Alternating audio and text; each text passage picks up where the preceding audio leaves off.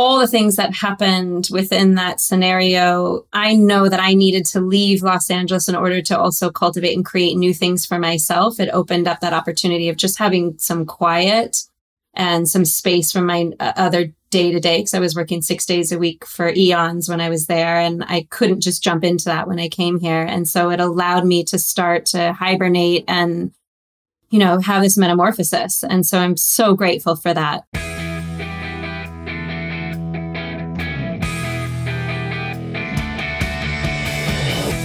You're listening to the MILF Podcast. This is the show where we talk about motherhood and sexuality with amazing women with fascinating stories to share on the joys of being a MILF.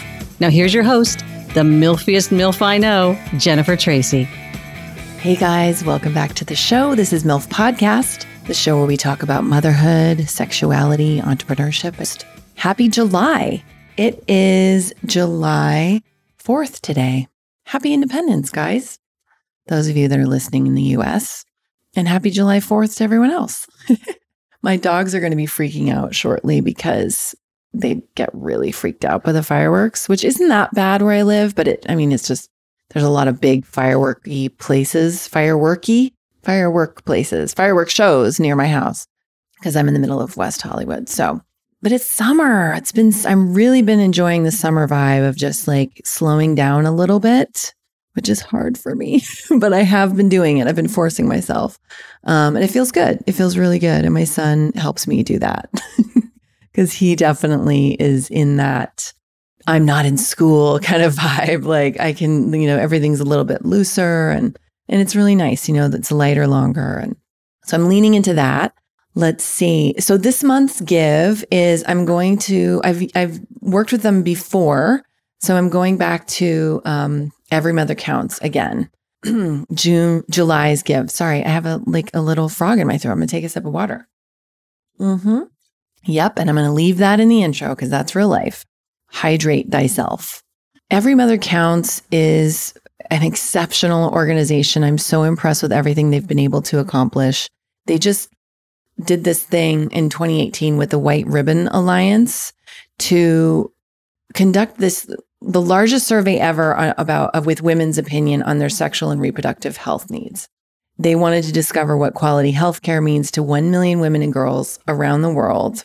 And then they created a detailed advocacy agenda, agenda, agenda. That was a Freudian slip, um, agenda to, to realize those demands. So anyway, you can read more about it on their website. There's a link to their website on my website. Every mother counts. And as always, you can either donate to them directly through either of those links, or you can write a review for MILF Podcast on iTunes, and I will donate $25 for each review in the month of July. Our live show, you guys, is three weeks from yesterday. I'm kind of freaking out.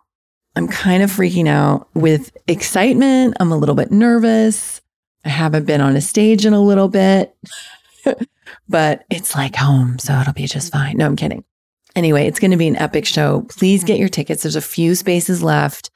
You can, there's a link on my, I think there's actually a pop up on my website, milfpodcast.com. If you go there, you can just buy the tickets right away on any of your devices, your phone, your tablet, your computer, or you can go to dynastytypewriter.com and buy them there.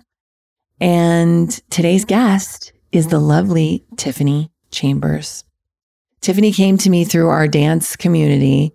And I'm so glad that we connected because our talk was just epic. And I have so much respect for her as a mom and as a movement therapist. Like what she does is really profound. So she has all of this experience, like a wide, wide, wide range of experience and certifications. And she really understands the body on a physical level, a cellular level, a spiritual level, and it's amazing how she integrates all of those things into what she does now and also into being a mother and mothering her children, which you'll hear a lot about in our conversation.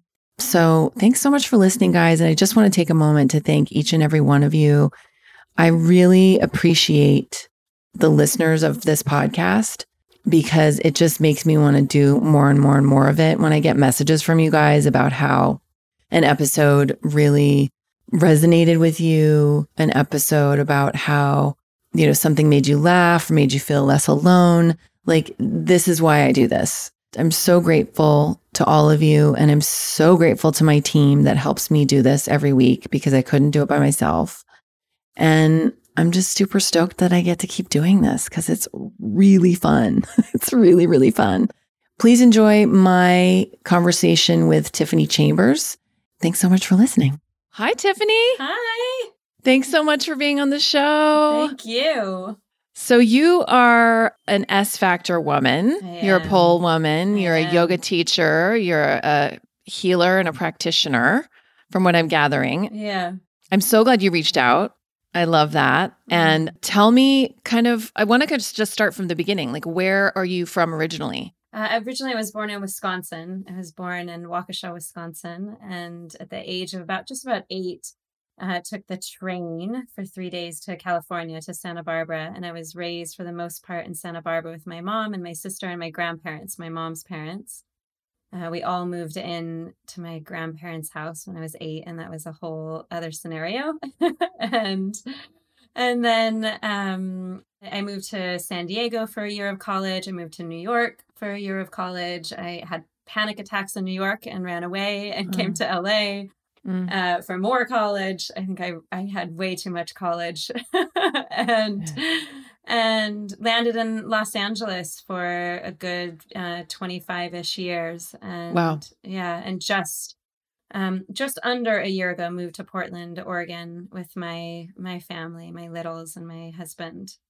And do you love it there? Is it No. just feel you don't? Oh my gosh, no. What? Tell me, are you coming back to LA?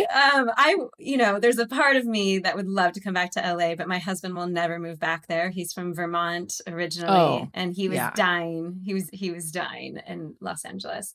And you know, it took me a long time to fall in love with LA. Um, it took me a long time, and then I finally got to the place where it was my home, and so it was very difficult for me to leave for a myriad of reasons. I mean, my my built-in chosen family and my clients, uh, you know, of 10, 15 years and Mm. um, which are all very intimate, you know, relationships. And so it was very, it was very difficult, but I was willing and excited to have the adventure to come to Portland and see what it was going to be. And I really wanted to raise my kids. Both of us wanted to raise our kids in nature and away from a lot of the culture of Los Angeles. And we have one specific daughter who um, LA just seemed like it was kind of broken glass for her. It was too sharp, too much Mm. stimulation. Um, she has a lot on her, um, I think epigenetically, she has a lot that's going on with her. And so we needed to get her into a place where she had space um, Mhm. and wasn't so confined. Also, because in LA we had a smaller home. And in Portland, the thing that's beautiful about Portland, you know, is that obviously the trees and the nature is stunning. And we can have a space that's large, which we couldn't do in LA. But I am a girl of the sun, and which is why I had Ah. panic attacks in New York. I had two times where I was like, I have to leave right now. And I just Yeah. got on a plane and left because I can't, I couldn't see the sun. Is that your experience there? I've not spent much time in Portland, but I know it's a northwestern place where generally the sun doesn't come yeah. out too often. So is that Yeah. I know it's not as rainy as Seattle. It's pretty rainy. I mean, Is it? Okay. It's pretty rainy. It's very gray. You know, we're just coming into spring, thank God. And so I'm starting to get some reprieve. And, Mm. you know, this is only my first year. Oh it's my only my first year here. And I don't think we're staying because I don't I don't think I can do it. And so Where we would you move? What about I mean, I'm from Denver. Oh yeah, but, you know, we lived would- at Boulder and Okay. Yeah, Boulder's better. Boulder's better. but yeah, but it also wasn't quite right either. And there Yeah. was very clear reasons why we moved here. We needed to have the experience. There was a lot that unearthed itself when we made the move, and um, Interesting. yeah. Like what? Like give me one example. Oh God. well, basically, in our route uh, to come here, my husband is an animator and illustrator. He's incredible. He's brilliant, and he booked this um, this beautiful Eric Clapton music video gig on our drive Mm. from Los Angeles to Portland. And he's like, "Oh well, I'm gonna have to go to work when we get there." So we got here, and I was immediately a single parent moving in to this house by myself. And not only that, but he had he was doing stop motion animation, so the set was being built at our house.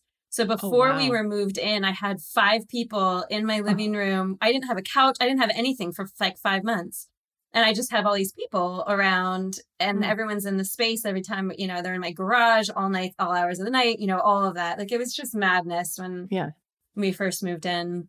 Yeah, but all the things that happened within that scenario, I know that I needed to leave Los Angeles in order to also cultivate and create new things for myself. It opened up that opportunity of just having some quiet and some space from my uh, other day to day because I was working six days a week for eons when I was there. And I couldn't just jump into that when I came here. And so it allowed me to start to hibernate and, you know, have this metamorphosis. And so I'm so grateful for that. And then I want to leave.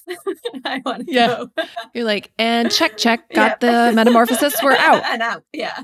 T dog is out. yeah. Um, So, wow, that's awesome. And also, congratulations. Like, it takes such bravery to do that, especially Mm. with, you know, small children and just like to go for it. I think that's so great and brave and, you know, wonderful modeling for your kids, like all of Mm. it. I think that's so exciting. And I, I, I'm, I have just in talking to you for six minutes, I already have total knowledge that you guys are going to land in some fabulous, sunshiny place. oh, I'll take that. Um, so, how old are your kids? Almost eight. She's uh, Maisie's just a couple weeks shy of eight. You just have one little girl. I know I have a son. Oh, you have a son. Yeah, who's five. Griffin, Yeah. Griffin. Yeah. Oh my gosh. Wow. So eight and five. Yeah, that's hands full. There's Yeah. no stopping. Yeah. It's constant. Yeah. And so when you had them, you were here in LA Mhm. working six days a week Yeah. as a mom Yep.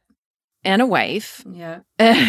what was that like? And what were you doing at the time? Uh, I'm a movement therapist, which puts a big question mark over what does that really mean. You know, I work with emotional and physical trauma in the body by modes of many different ways. So I was a body worker for 15 years and a yoga teacher for 15, 20 years, and became a yoga therapist and erotic movement dancer. And so I I work with connective tissue, fascial adhesions, uh, and through physical therapy, joint mobility work, and um, ball therapy, and um, the erotic movement kind of depends on who's in front of me. But I did, I've been doing all of that. Um, I did it six days a week up until the day that I delivered, actually, Maisie, Wow. and not my intention. I mean, God, I wish that women really had the ability, the time. I wish society were built where we could go out into the woods or nature for the entire gestation period, you Mm. know, and and really be able to birth in that way. Um, but she was, you know, two weeks earlier than we thought she would come, and I was going to stop two weeks before. Not that that's any amount of buffer really for entering parenthood, but that's not how it went. And I did a home birth with both of my kids, and you know, it was that was amazing. And thank God there were no complications, and I was able to do, you know, do the plan that I had wanted, you know, which was to be at home. And uh, you know, it was interesting because there were so many people in my life who just thought it was going to be a breeze to labor for me because of where I am embodied, you know, Sure. physically. And it wasn't that, you know, I was, it hurt like hell. And I don't Mm. know how so many women tell me that they've forgotten the pain. Like I've never forgotten the pain of what it Mm. was to labor. It was Mm, so incredibly mind-boggling to me and and it's so layered of course too because it's it is confronting everything that you have ever gone in your life um in that moment you know mm. and wait, wait, wait, wait. We got to go into that. That's Yeah. juicy. So, Mhm. what does that mean? Well, I think the sea of women that we come from, whatever lineage I come from, my relationship with my mother, which has not been a very difficult relationship, and that is a lineage that runs in my family, a very kind of painful mother daughter relationships.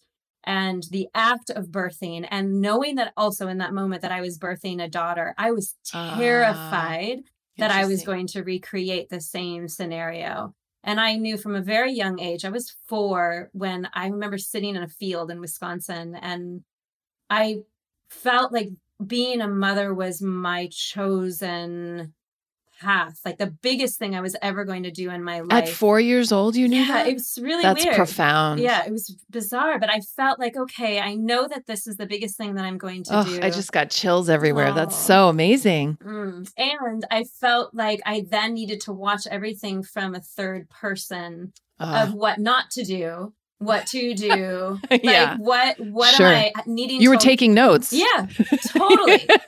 I was totally Yeah. taking notes. yeah. And then I gave birth to a daughter who is very similar to my mother and and similar to me as well, you know, um, but times 10.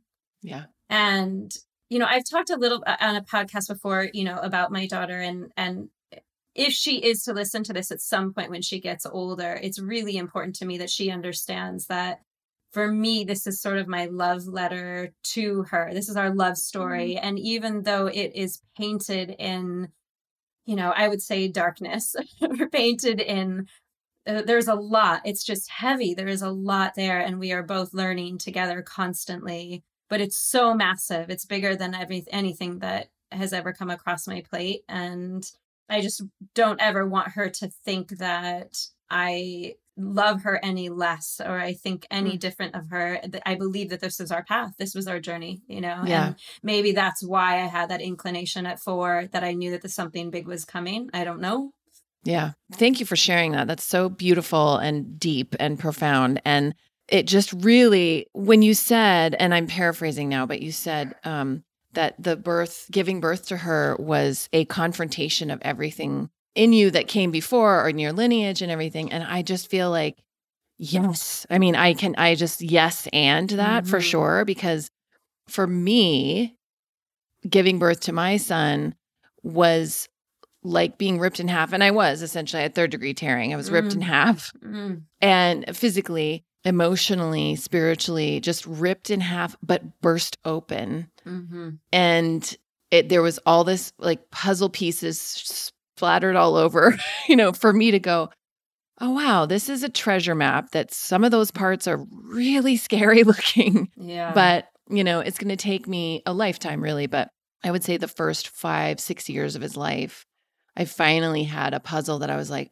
oh that's the picture okay Yeah, yeah. okay and i'm going to be okay like i mean that's that's maybe not the best analogy but i'm just saying i really relate to that feeling of and so agree with you know all of the things like whatever i didn't work out with my mom and she didn't work out with her mom and she didn't work Mhm. out with her mom and Mhm. you know, that is real and cellular. And I'm sure you work with that with all your clients. Yeah.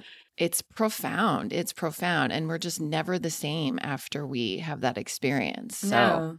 And yeah. thank God. I mean, thank Yeah. God that we're not. And yeah, but epigenetically, that conversation is so enormous. And so what does that mean epigenetically? I've never heard that word before. Oh, so it is. It's passed down trauma on a cellular level. So it was Ah. studied originally. It was studied with Holocaust survivors and with Oh. like the great grandchildren of Holocaust survivors and how they carried in their DNA the same trauma. It's fascinating. That's incredible. Yeah. Makes And- sense. It makes Yeah, so much course. sense. Of course. Yeah.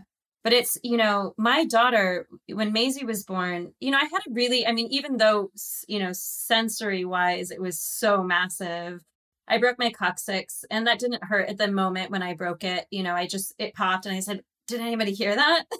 Yeah. because I heard a friend of mine who was on the show, hers, Yeah. hers broke Christina Grants. I don't know if you- Yeah. she's also yeah, I love teacher. Christina. Yeah. Yeah, she and she was it was so painful. Not that day, not even I think the day after. Yeah. But then the day after that night, she was like, "Oh, Yeah. pain, pain." It was just months, months, yeah, months, months. Yeah, yeah, yeah. And it, that's a bone that can only be manipulated manually. You can go in anally and have it done, um, or uh, you can Fun. have it. That yeah. sounds like a great time.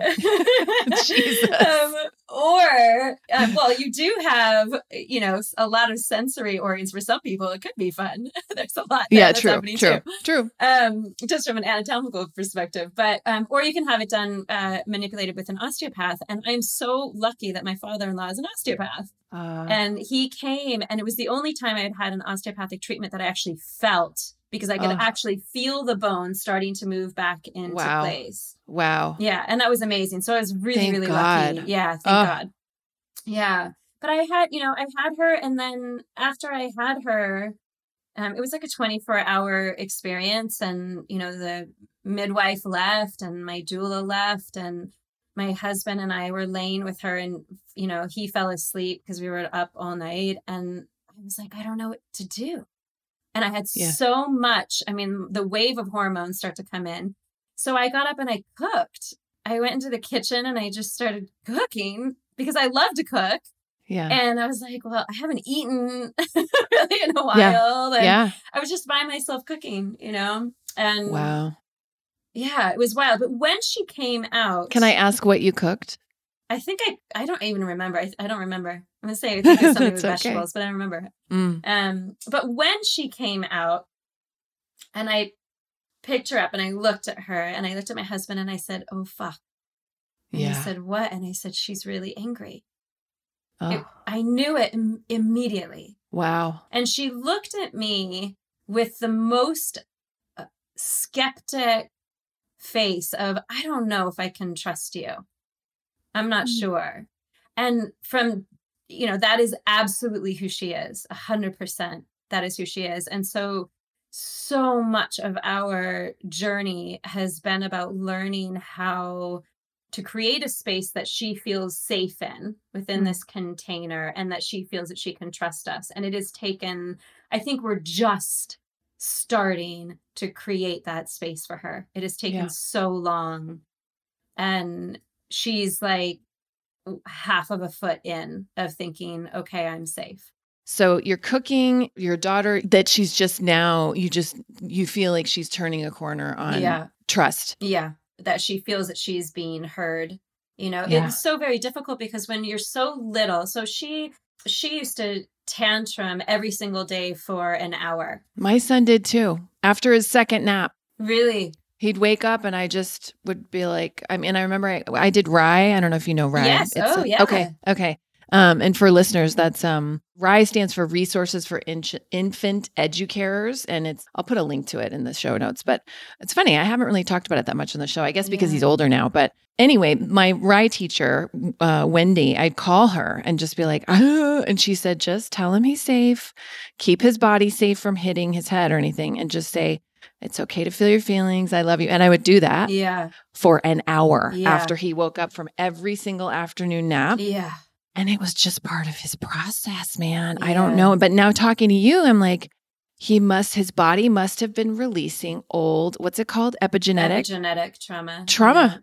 Yeah. Because I so believe in having done S Factor and all Yeah. these things that that's where it comes out. It's just emotions that come out physically that need to. So, Yeah. Yeah. yeah. So she would do that too. Oh yeah, and it went on and on and on. I mean, for years. So Oh. it was, uh, you know, it His was three years too. his was three years. Yeah. yeah. So Maisie started when she was about two, is when she started tantruming uh, to that degree every day for an hour, and then sometimes Yeah. it was twice a day, and then, um, and then around four, it became like every other day.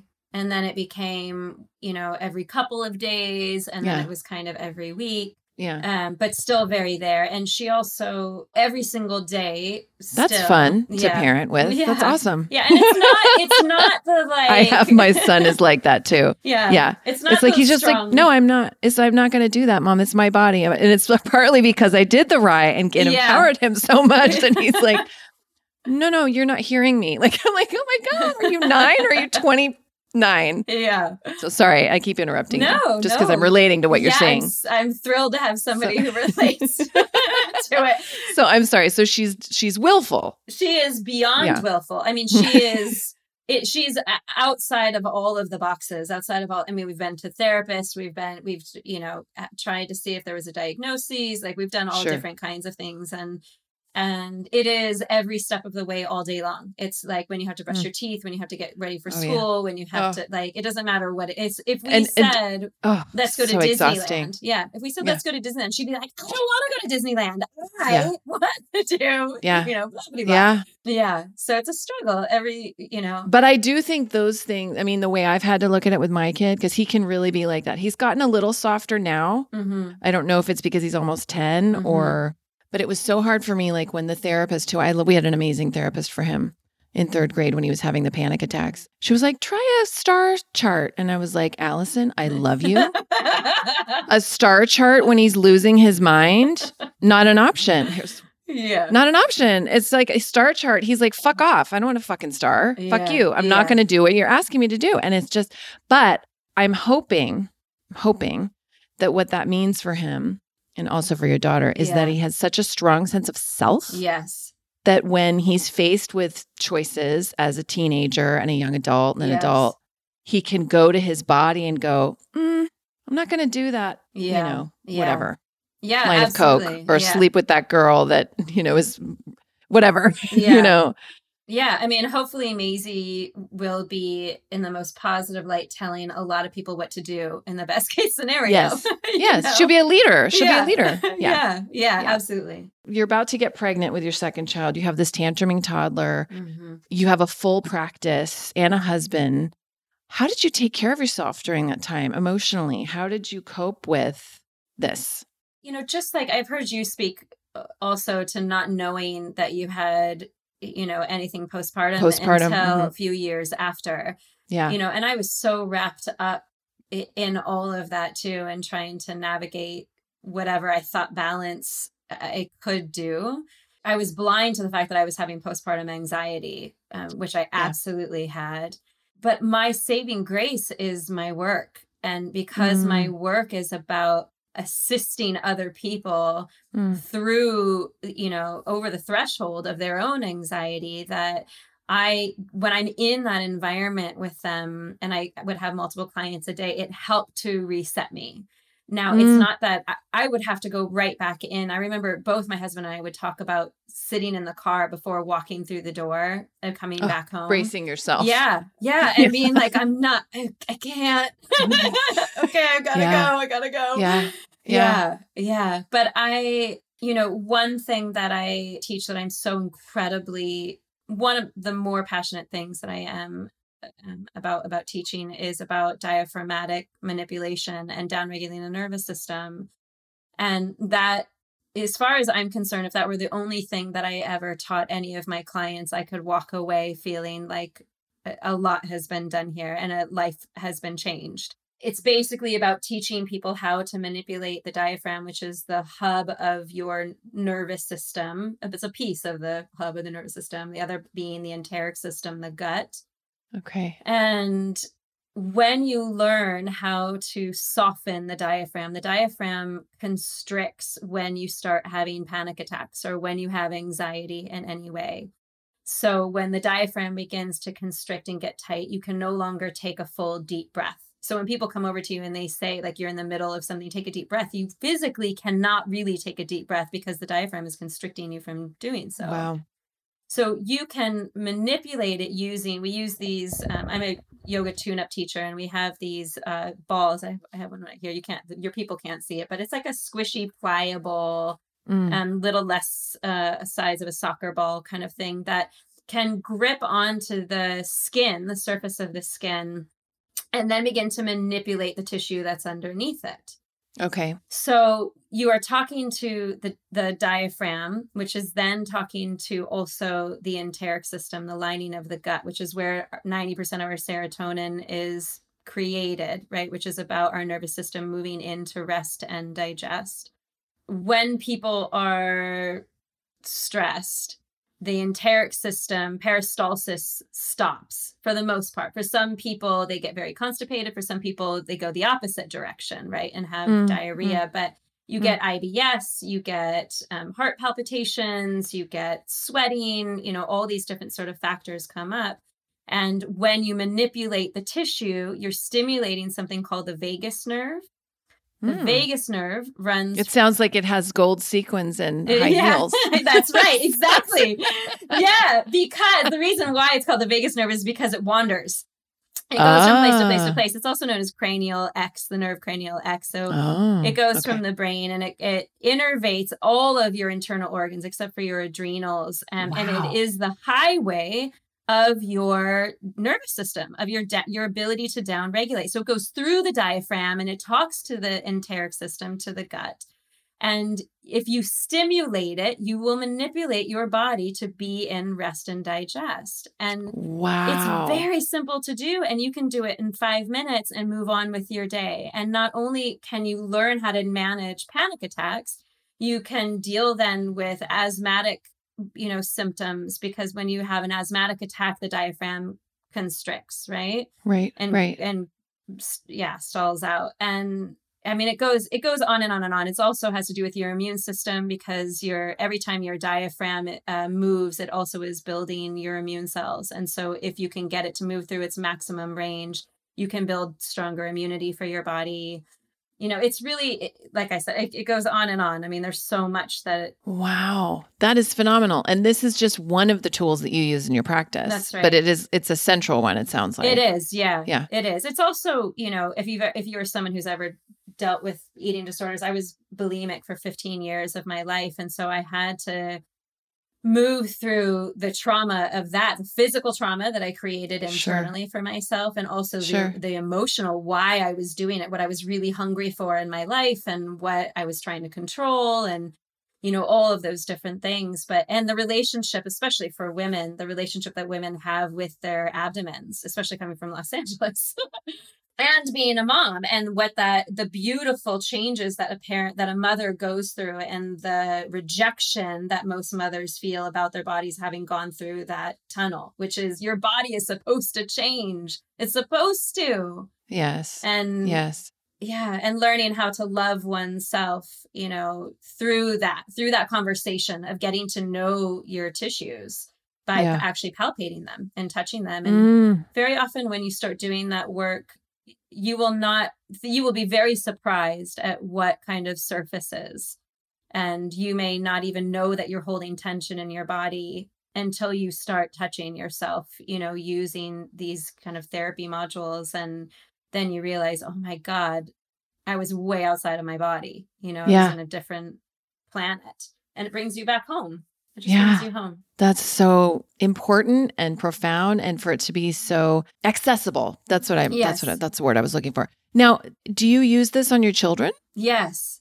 But special well griffin's still pretty little he's just a sprite of a of a boy and he's kind of on another planet all the time mm. so meaning that he's kind of like in the ether and isn't um isn't really minding, you know, paying attention to what mommy's doing with balls so much, you know. The Got pole, it. Like he sees me climb my pole in my house and that he loves, you know. Yeah. Um, and my daughter, I've tried to get to use the balls for a long time, and because we have different sizes for different things, and she has neck issues, and this is fascinating. It's a total um, offshoot here, but oh yeah, I love offshoots. I live for offshoots. That's my favorite thing. Tangents and offshoots. Yeah. Bring them on. I was a competitive gymnast for about eight years. Ah. And when I was probably, I'm not, I think it started somewhere around nine. I'm not 100% sure, but I started cracking my neck. And I had these like kind of OCD patterns of like I would have to roll my wrist four times. Four is my number. Uh-huh. so okay. I would have to roll my wrist four times and I have to roll my ankles four times and I have to crack my neck four times. You know, it's this bizarre, like, sure series that I had to go through before I would vault. And I don't know where it came from. I didn't see it anywhere. I don't know where yeah. it came from. Um, my daughter started cracking her neck at the age of seven and the way wow. that I did. And I, I was blown away. Now we have something called mirror neurons where we that is why you see children mimic the gait of their parent, like how they mm. walk, and you will see mm-hmm. like, wow, they walk just the same. It's not necessarily just because they have the same bone structure. It's because we have neurons that say, oh, this is the way to move. And this is the person right. that you see the most, right? Right. So very possible that she has seen me do it, even though I don't do it like I used to at all. Right. So, uh, right. but it's fascinating. So anyway, I gave her these little balls to try and use. And because she's so resistant to anything that I would ever possibly say, I just had to leave them. I just had to leave them there and someday yeah. kind of hope that she might say, okay, I'm going to pick them up. And she just started picking them up to use. Wow. Yeah. Wow. And it's helping her. So that's great. Wow. And so, I mean, I have a thousand questions that we, we're going to have to do another whole podcast. Mm-hmm. Um, and do you ever come to LA? once a month. To visit? Mm-hmm. Once okay. a month I come okay. back to teach clients. Yeah. Oh, cool. Okay. Well, next time you're here, let's have coffee or Yeah, lunch or something. I'm coming So- on the 9th. Oh, great. Yeah. Oh, that's soon. Yeah. Okay. Well, I'm I'm going to bug you then. So now you have a practice in Portland doing this. You're you're Yeah. kind of shaking your head. my my practice is really in Los Angeles, so I Skype Really? with my Okay. clients. I Oh, Skype with Skype with clients, clients. while I'm here in Portland, and then I come back once a month and I plug in with them in person. Got and it. I'm unbelievably humbled and grateful. I can't believe it, that wasn't the plan, you know, at Yeah. all. I thought Yeah. I was walking away from everybody, and I was devastated by that yeah. um, because I love them. And it's not like there aren't more people for me to love, um, you know, in another place, but uh, I didn't no, know. but it's an intimate. It I is. would imagine it's a very Yeah. intimate, like any kind of therapeutic. You know, um, my God, this dog is hysterical. He just he never gets on the table like this. Yeah. He's like, I know she's getting a puppy, and I just want to show her what she's in for. just craziness, but it's so yummy, so yummy. Sorry, No, me it's talk about tangents. I'm the worst. I am the worst. Oh God, I'll just go. People be like, "Well, I weren't we it. talking about this?" I'm like, "Oh, yes, we were," and I completely derailed us. So, oh, any intimate therapy, yeah. um, you know, there's a there's a deep trust that has to happen over time, and so it's wonderful that you're able to continue with them. Yeah. It's amazing they wanted to. Yeah. It was really Yeah. amazing to me. Yeah. That's so great. So while you're in Portland, how are you? Because you said that your work really nourishes you and resets you. Yeah. You are able to do it through Skype, but on the three weeks out of the month that you're not able to come down to LA, how do you kind of tune into that piece of yourself? Yeah, you know, well, my the metamorphosis that I went through was really about starting to create an online uh, program for the erotic movement for women, and so so right now I'm in that gestation period and being nourished just by the creativity and everything that's kind of coming up around creating that platform, and so yes, yeah. this is so exciting. Oh my God. Tell me, can you tell me more? Or is it like in. I mean, it's still very much in its infancy. You know, I mean, Okay. um, I'm in the process of building it, and so it is a combination of the therapy ball work in conjunction with the erotic movement and all. I mean, you know the language because you've been doing Yeah. it also for years. You know, um, but it is my that movement is it saved my life beyond anything too. that I have ever done. And I've been involved in so many different physical, you know, yeah. expressions.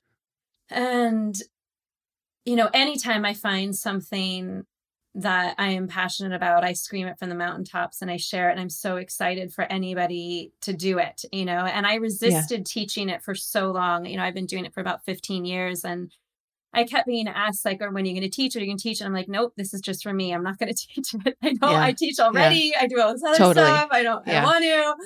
Yeah. Um, and then it was I have to like, and it felt as Mhm. though it were happening kind of to me through me that I Mm. I just had to do it, and and that's also been part of you know the really interesting trajectory of being here in Portland, and and navigating what all of that meant even within my own marriage because it's very vulnerable and and vulnerable i can do it in class with my sisters you know my girls all day long but when i start making it public and i've been Yeah. doing it for years and i've been talking about it for years and all of that Sure. but now that i start to share it all publicly my husband has to go through his own vulnerable experience of oh my god my wife is being seen on another level and what are people are going to think about this and and Sure. it's so triggering it is so Sure. incredibly triggering and it's a beautiful conversation to have and it's why it's another reason why i want to do it because it Yeah. has to continue that conversation must continue Yeah. in order for the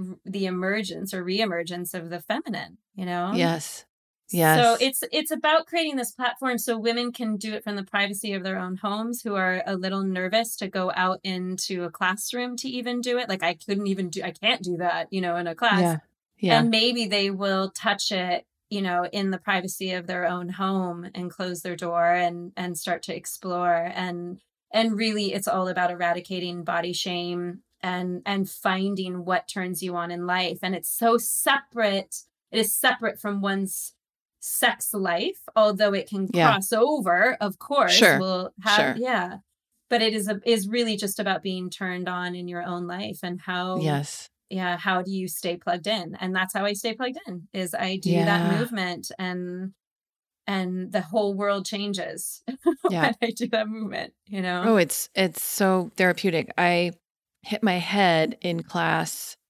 I've shared about this on the podcast. So I Mhm. hit my head in class uh, in January. I didn't go back until mm, I don't know, two months later, and just recently. yeah. And I hadn't danced in class in like over eight weeks, and it was so.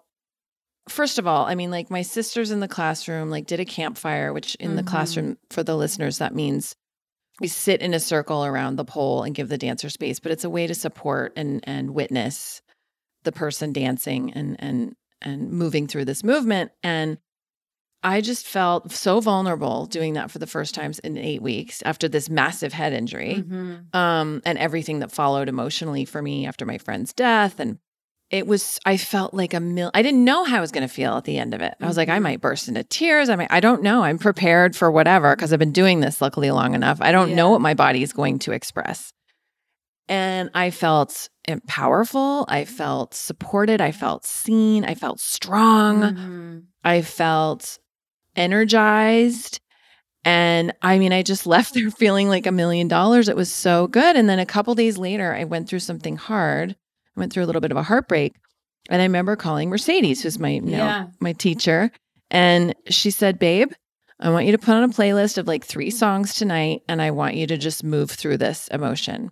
And I hadn't done the movement in my home in a really long time. I just don't take the time to do that for whatever reason Yeah. again, like because it was a week after that had hap- I'd been to back to class. Just using the movement and the language of the movement that I have already in me was again just so I needed to let that stuff move through my body. And I think it's easy to think because we're such a thinking society and everything we do is very thought oriented and social media being on our phones, it's like eyes to finger to brain to, you know, it's just sedentary and but it there is magic that happens when we move this stuff move this emotions through these emotions through and out of our bodies just as for me in my work when you put pen to paper or when you start creating words and stories yours or you know i mean they're all yours but like magic happens. It's just magical and it, it's all expression. Anyway now now i'm going off on a massive tangent but No. yeah i love that um and i love that you have a pole in your house. Oh, yeah. Yeah. now, is there a studio up there that you can go to and have a community or No, you know, there's one. I don't know if you know who Brenda Munson is. Um, she that sounds familiar? She's in the San Francisco uh, S Okay. Factor group, and she um, doesn't have poles, but she has a space. She teaches something also called liquid motion. Um, Okay, that's here, cool. and she just started doing that. But there really isn't. You know, you can speak to the fact that you know S Factor in particular is very um, special in Yeah. the community that it that exists there. And so when you very often, my experience of going to many other pole places is that it's all performance based. Um, Yes. and it's a very different. Yeah, it's like five, six, Right. seven, eight. It's kind of like, and you're like, wait, oh my Yeah. God, why are we doing? Yeah, yeah, It's not, it's not organically led through That's each right. individual person's body. yeah, yeah. Yeah. So it's Yeah. not. It doesn't exist so much here, but she is doing something here, which is Cool. great. Yeah, Cool. yeah. And I luckily, Wow. you know, I, because I come back to LA every month, I get to plug in back with my my girls once a month, which is great. Yeah. Oh my God. Well, let's do that. Let me know. I mean, if that's Yeah. okay. And I'll tag along and then we can, you know, whoever you want of us, we can all go have some food. And yeah, doesn't that sound nice? I sounds would love to connect with you in that way. yeah, me too. So I can't wait for this platform to come out. Yeah. Is this, is there a timeline for this or is there a way we can? I don't know. So right now, I mean, I have a working title for it as I'm building because I, you know, naming something is quite difficult. Uh, Yeah. Finding, I mean, you probably find that within your writing as well. Yes. And um, so currently, you know, my working title is my pilot light.com. Mm. And but it will all be linked to I have a website which is tcgyoga.com. TCG are my initials. which are in the show notes on my website. So if after you listen to this, you can go there and then you can click on Tiffany's website and learn and read more about her and go on her um, social media and stuff and follow her. so you can stay abreast, as it were, Yeah. of of this uh, creation. Okay, so you're gonna look at this tail that just came out. Oh. this tail. You guys can't see it, but I like just the whole screen came with tail. It's my life. Okay, so you're you're building, you're building, Yeah. you're birthing it, you're yeah, birthing I'm it birthing right now. currently. Yeah. Yeah. Oh my god, I can't wait. Me too. I can't wait. You know what I'm wondering? Is there because I saw some of these pictures on your website, like, and, and we'll get some of them probably for the promo. I'm wondering if you can do like a little tiny video for my listeners and for like my newsletter. I would love to have if you or if you already have something in your arsenal Yeah. that's like you on the ball, Yes. you know, yeah. and just talking about that because I think it's so like you said, if if you can give that tool or even just a tiny bit of that tool, Absolutely. yeah. Yeah, yeah. that'd And the cool. website, you know, that I'm building will have um it has little uh, different increments. So you can find a video, a ball video that's like five minutes or one that's like 10 minutes that will target specific areas of the body. And then you take that once you've talked to that tissue and freed it, especially as somebody who is working with poles, right? If you are, are actually Yeah. a pole dancer. Um, Yeah. or anything. I mean, I'm also I use weights and things like that too. I love HIIT training and uh, use my body in various ways. But anytime you are overusing tissues, you want to to work with the connective tissue to release it, so you can have full range of motion and Mm. release any repetitive stress. And then when you do the dancing piece portions, you have much more freedom in your your body's ability to be Mm. able to express itself. Right? Mm. You can you can reach you know keep reaching kind of beyond so they work hand in hand but yeah absolutely i would love to to give you a little snippet to to offer. Yeah, let's do Absolutely. that. I think I think my people listening would love that and just to try it. And like you said, I love it makes so much sense to do that in the privacy of your own home Mhm. without, you know, fear of I mean, it's so funny. Like I've had many um friends come with me. They want to come, they want to come. I want to do the pole dance event. And then they get there and they're like, "Oh fuck.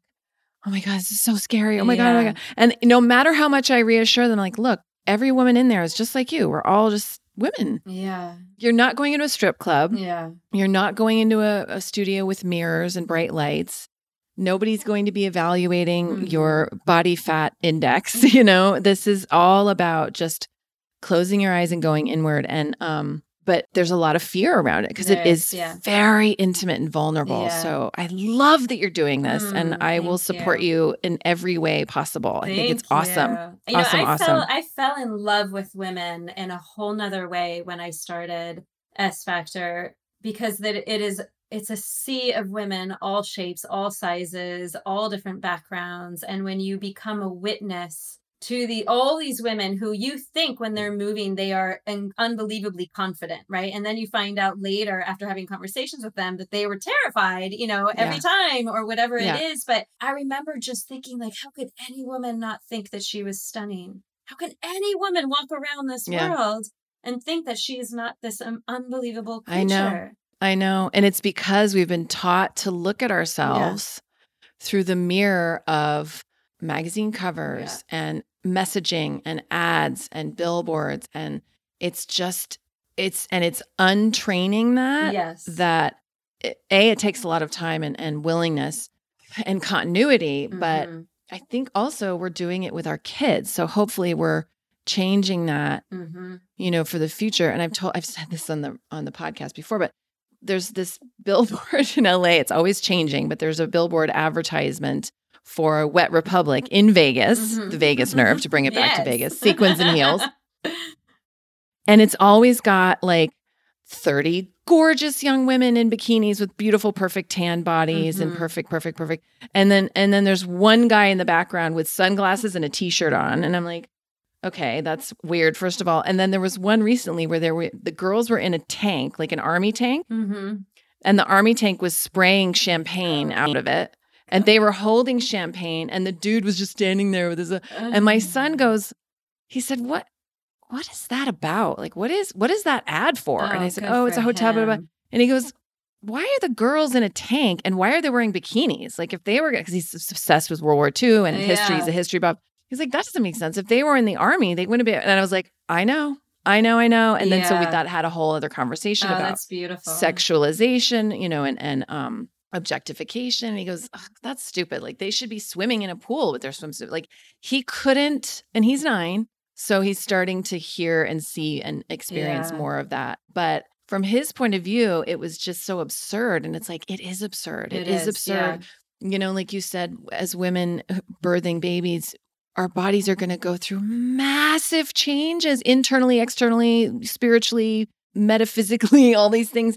And yet we expect it's like, oh, look, I dropped the baby weight. Like I had this thing. Now I'm going on a rant, but I'm going to finish. This is my Yeah. last thought. I was asking a bunch of questions on my Instagram poll. I do that occasionally. And it was like, what what are you struggling with right now? And I can't even tell you how many women responded. this breaks my heart. Mm. New moms, brand new moms, Mhm. new to, new to motherhood, trying to balance milk production and losing all my baby weight at the same time. Mm. And I wanted to cry because I just wanted to wrap my arms around them and say, honey, mm-mm, someone told you a lie. That is, mm-hmm. you don't have to lose anything. You just, you know, you receive the bounty of this beautiful thing that you created and that you are. Yeah. But we've been taught this lie of like, oh, you're fat. You got to, you know, lose the weight and you, or you won't be sexy again. And it, it's just like maddening. And that's part of why I chose the acronym MILF for the podcast because Mhm. it's like, fuck you guys. Yeah. You know, like, yeah. And there's such a, you know, God, there was an article that was just written recently that is so beautiful, um, geared towards men um, around the, you know, we need this bridge between the Me Too movement, you know, and and where men have been for years and they don't know how to get to the other side. Yeah. There's no map for them. yeah. And, you know, my husband went through so much around confronting where did he show up within all of that over the years. And he's like an, an incredibly sensitive, present human being who, Yeah. you know, was raised meditating twice a day from like the day he was Wow. born, you know, like Wow. he's, he's incredible. And he had to go through his own process of like seeing where he was misinformed and what he believed, you know, Yes. himself. And it's it, God, it's there's so much more work to be done. And Yeah. and I'm so grateful. I'm grateful that he is a support of what I'm doing, although it is Mhm. triggering him left and right, but he knows Sure. it's right. Mm. And so we have to keep going back in, you know, over and over again. The more vulnerable, like certain things that I write, you know, and Yeah. that I'm so grateful for. But I, this is also another tangent. But we had just uh, we just had spring break with the kids, and we exposed them to a couple of new films. Our kids don't really watch screens as much, so um, it's a very slow process of exposing them. Mm. But they are into Star Wars, and they just saw Empire Strikes Back, and you know we're watching it, and there's this moment of just Princess Leia coming in, and Billy Dee Williams is like, hey, you know, like Yeah. you know? totally. And I look at my husband, and he just kind of looks at me, and he's like, "I didn't even realize that yeah. Because we don't remember. you don't remember Yeah. It." And he's like, "I remember." He said, "I remember when I was a kid, thinking like that doesn't feel so good." And he's like, "But now it feels even Mm. worse." And I'm like, Yeah. "Yeah, Yeah. yeah, it's crazy." I know. Yeah, we do have a long way to go, but I do think we've come We're farther because I will. Yeah. Yeah. I'll watch. My son's really into '80s movies too, and we'll Mm. watch like. I'm gonna just say it because I'm like I'm embarrassed that not embarrassed, not embarrassed. That's not the right word. You, I admire that you don't let your kids watch that much screen time because I let my kid watch an insane amount of screen Yeah, time. yeah. Like, ins- You're it's, also a single parent, and well, you're generous. You're being generous. However, oh my god, no, I don't know. Mind is blown by single parents. I It's well, here's the thing. Yes and no, because and, and I'm very fortunate. My and every circumstance is different.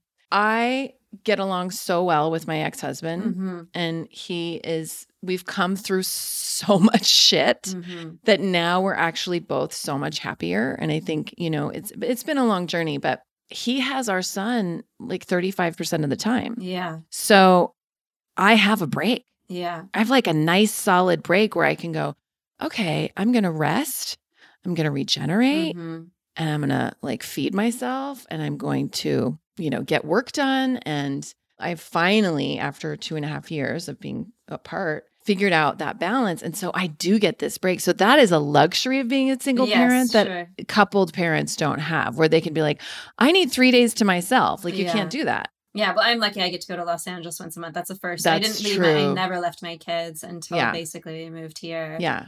But we were talking so we were talking about movies and messaging and, Yeah. and my son, you know, I let because I was going to say I'm embarrassed that I'm going to say this, but I I'm very honest about all this Yeah. because it's just it's all a mess i every which way you look, and it's okay. It's a beautiful mess Yeah. um, for all of us. But so I let him watch um, Weird Science. Do you remember that oh movie? yeah. with Oh, Kelly LeBrock? yes. Yeah, exactly, exactly. She grabbed her boobs when she said, "Oh yes." So yeah, Kelly LeBrock, who I mean was so interesting. She's one of the most beautiful women ever to walk the earth. yeah. Was beaten by her husband, Yeah. like you know, in in real life. real life. Yeah. Anyway, that's an aside, but it's that movie is. I mean, it's about teenagers, so it's understandable that it's about. But it is so every reference is a sexual reference. Every reference is a reference Yeah. to sexualizing a woman or sexually not about sexualizing a man or a Yeah. boy. It's totally about hot girls this, hot girls that, her boobs, her tits, her, you know, and the young girls feel so so insecure. Even the two girls that are the hero girls that they want to have as girlfriends, they're very deeply insecure about how they look and how they, you know, and they're going out with these jerky boys at first and they look at Kelly LeBrock and they're like, I'll never be that beautiful. And it's just like, wow. Like I didn't even know I was getting all that messaging. Yeah. Yeah. But I absorbed it. Yeah, of course. My mom was a graphic designer and she used to work for a company uh, that made breast implants. And we had breast implants in our freezer because they were used as ice packs. they were the perfect ice pack because it's like malleable, right? And it stays cold and it's soft. That makes me so happy. And girl, I could write a whole TV pilot just based on that one seed of information. That is so good. Okay, go. Yeah, but Yes. I remember we also had there were also some testicular implants too that we had in there. But I I remember like I could just slip one in on the outside of my bra because I had zero breasts until I was like 18. I didn't have I, Uh-huh. didn't- I developed very late in life. And I remember thinking like whispering you know, like wanting them so desperately. I identified with them. It's so interesting. Sure. Yeah. Yeah. Well, Yeah. especially in the 80s. Well, you're Yes. younger than I am, but No, I'm not. I'm but in the 80s, okay, we're the same exact age. Yeah. Yeah. in the 80s, like I just it was all about Barbie style Yeah. body. I mean, it was the boobs were everything. And I think that's a little less so now, but I don't know. I don't even really know because I guess I pay attention to different things. But you whispered grow to them. That's adorable. did. I love it. I love it. All right. So, Tiffany, we have come to the portion of the interview where I ask you three questions that I ask every guest, and then we go into a lightning round. Are you ready? I'm ready. okay. What do you think about Tiffany when you hear the word MILF? I think two things. I think I think about myself because my husband says it all the time to me. Hmm. Um and yeah, and I and it's uh, it's amazing. He has never ever a day in my life made me feel undesirable, which is Mm. really incredible. How long have you guys been married? Uh, together? I think we've been married uh, almost 11 years.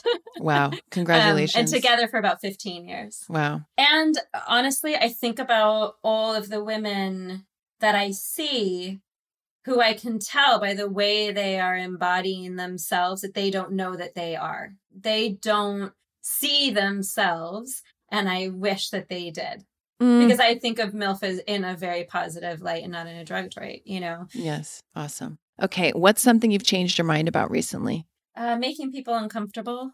Oh, in what sense? I think I have always made people uncomfortable because I was willing and wanting to talk about the big things really young.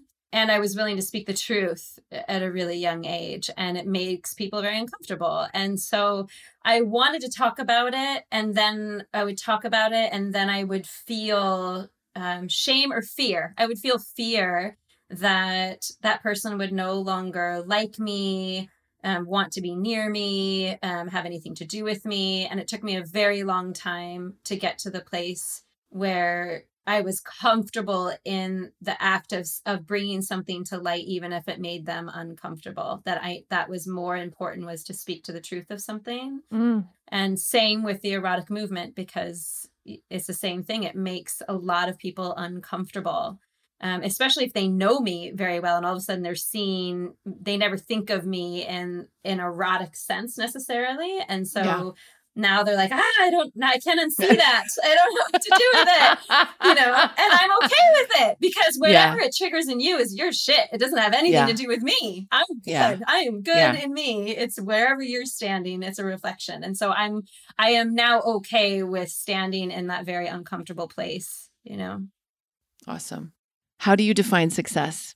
I think, I mean, the first thing that came to mind was joy. Um, but I honestly, I think underneath that and really where joy comes from is from presence, from being present. And hmm. the more present I can be moment to moment to moment is the greatest success that I could have. Because if I can be unbelievably present for my daughter when she's experiencing, you know, the throes of anxiety or whatever she's handling, or I can be very present with my client who's in front of me, or my husband or even myself you know in that moment of what does what do i really need in this moment and not trying to mask it with um, a food or drink or um, uh, something to distract myself from being present because sometimes being present is Mm. uncomfortable Mm. um, but when we are present in the day to day your life becomes so much more vivid beautiful and tasty, you know. Yeah.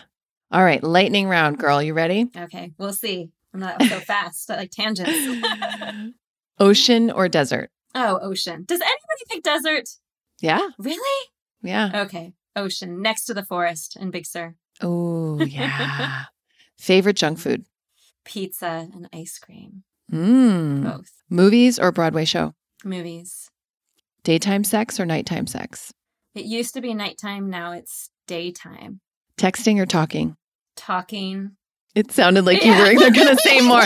Talking. Talking. But, But I text more than I talk. I, yeah, That's my answer. That's my Yeah, answer. I'm projecting. exactly. Yeah. Yeah, yeah. Cat person or dog person? Newly a dog person. Yee. Have you ever worn a unitard? Yes, and it was a problem what was why was it a problem? because when I was a competitive gymnast, I Ah. had this silver unitard with a pink belt, yeah, you did. and I wore it. So, as when you're a competitive gymnast, you're at the gym every single day for like Sure. four hours a day, Sure. right? And I was obsessed with that unitard, so I wore it like every day. And all my teammates were like, "Uh, I think that I don't think you should be wearing that every day. I think it smells. I think." And I was like, "No, I have a second one. I got a second one, so I can switch them on and off." And did you have a second one? I did have a second one. I did. I loved it. I love it. We may need to dig up a picture of you in that unitard if we can find it. Shower or bathtub? Oh God, both all of the time with the door Yeah. locked. Yeah. Yes. Yes. Ice cream or chocolate? Ice cream. What flavor? Either salted caramel or mint chip. No, actually, it's peppermint. That's really my all-time favorite. Ooh, yeah, Yeah. good. On a scale of one to 10, how good are you at ping pong? With my kids, I'm like a 10. With, with, with my husband, I'm probably like a four. nice. If you could push a button and have perfect skin for the rest of your life, but it would also give you incurable halitosis for the rest of your life, would you push it? No, Superpower choice invisibility, ability to fly, or super strength. fly. Would you rather have a penis where your tailbone Nope. is or a third eye? You going with a third eye? Yeah. Okay. For sure. And I also think, God, how beautiful, honestly, a third eye would be. I just think it's beautiful. Yeah. I think it's, Yeah. I think it's, And your beautiful thing. tailbone's been through enough. Let's be honest. What was the name of your first pet? Frisky was the name. Oh, shit, girl. And what? that was the first animal I named was Frisky. of course it was, Tiffany. And what was the name of the street you grew up on? Uh, my first street was Bryn.